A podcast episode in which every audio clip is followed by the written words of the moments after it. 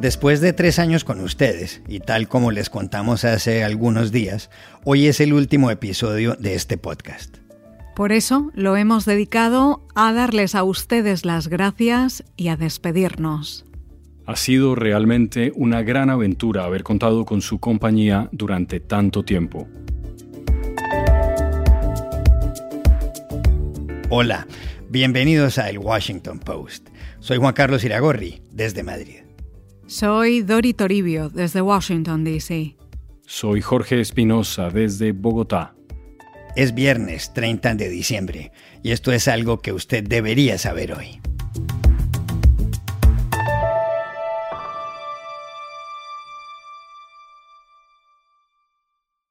Hoy es el último día de este podcast, tal como les informamos hace poco. Por eso cada uno de nosotros, de quienes lo hemos hecho a lo largo de tres años, queremos enviarles a ustedes, los oyentes, un mensaje.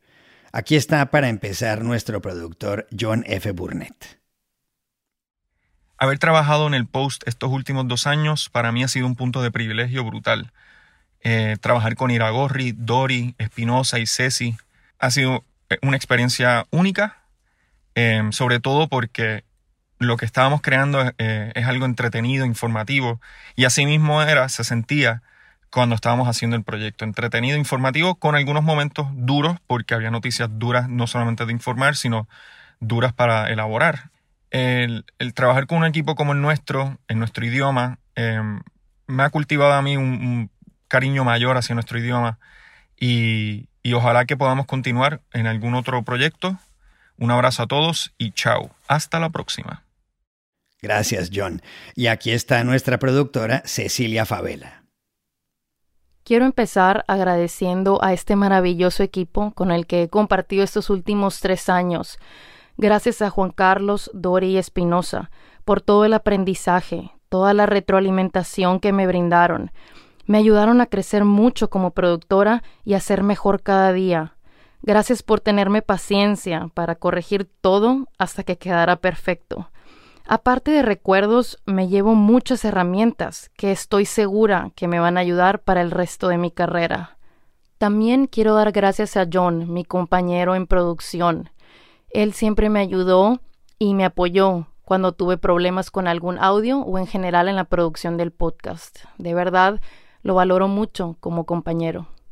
Quiero agradecer también a la audiencia que se tomaba un tiempo de su día para escucharnos y que son parte muy importante de este proyecto. Dentro de los oyentes de este podcast quisiera resaltar a mi abuela y a mi papá que siempre se juntan todas las tardes noches ahí en Hermosillo, Sonora, México, de donde yo soy, para escuchar este podcast de principio a fin, porque mi abuela siempre me dice que le encanta esperarse al final porque siente muchas emociones cuando escucha mi nombre en la producción del podcast. Y voy a extrañar mucho las llamadas de mis papás, donde siempre hablábamos y comentábamos de los temas que se hablan diario en este podcast. Y aparte de estar muy, muy agradecida, quiero compartir que siempre, siempre he tenido muy en cuenta el privilegio de haber trabajado para este periódico tan prestigioso. Nunca, nunca lo doy por hecho y por eso siempre me esforcé mucho para que todo siempre quedara lo más perfecto posible con los recursos que teníamos. Y quiero finalizar con una nota buena. Todo pasa por algo y hoy termino muy contenta con todo lo que me llevo. Haber trabajado con este grande equipo conformado por grandes personas.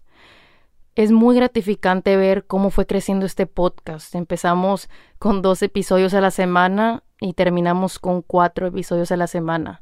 Eso de verdad fue un logro muy, muy gratificante.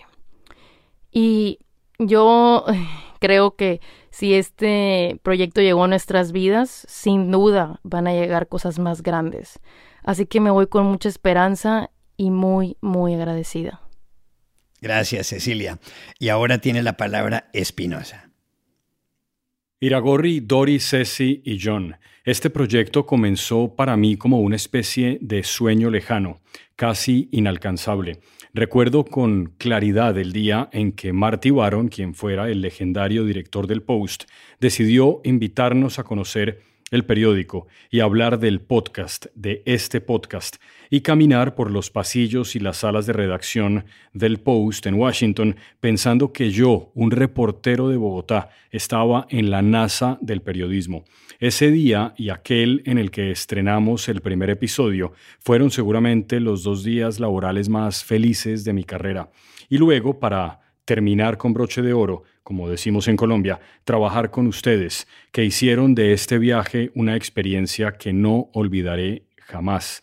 El post, el guapo, siempre se hizo con el detalle que merecen las cosas que valen la pena, con minucia, con cuidado, con la presión de sentir que uno, por el tiempo que durara, trabajaba en uno de los diarios más importantes del mundo.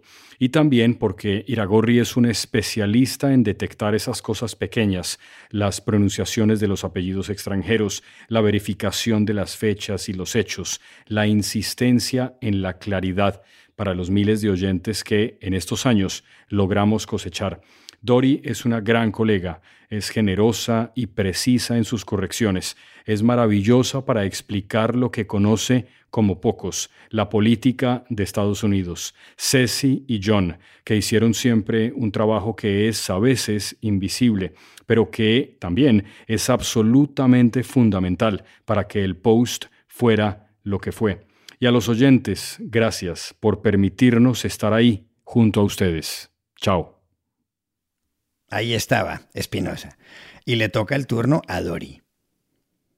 Pues Juan Carlos, yo me llevo tantos recuerdos porque en estos años no solo hemos hecho un podcast, hemos contado la historia, hemos contado dos elecciones decisivas en Estados Unidos, el final de la presidencia de Donald Trump, los impeachments, el asalto al Capitolio del 6 de enero que sacudió el corazón de esta ciudad, el principio de la presidencia de Joe Biden, la invasión rusa a Ucrania y una pandemia global desde los primeros casos de coronavirus que se detectaron en China hasta los meses de confinamiento en gran parte del mundo que hemos compartido con nuestros oyentes.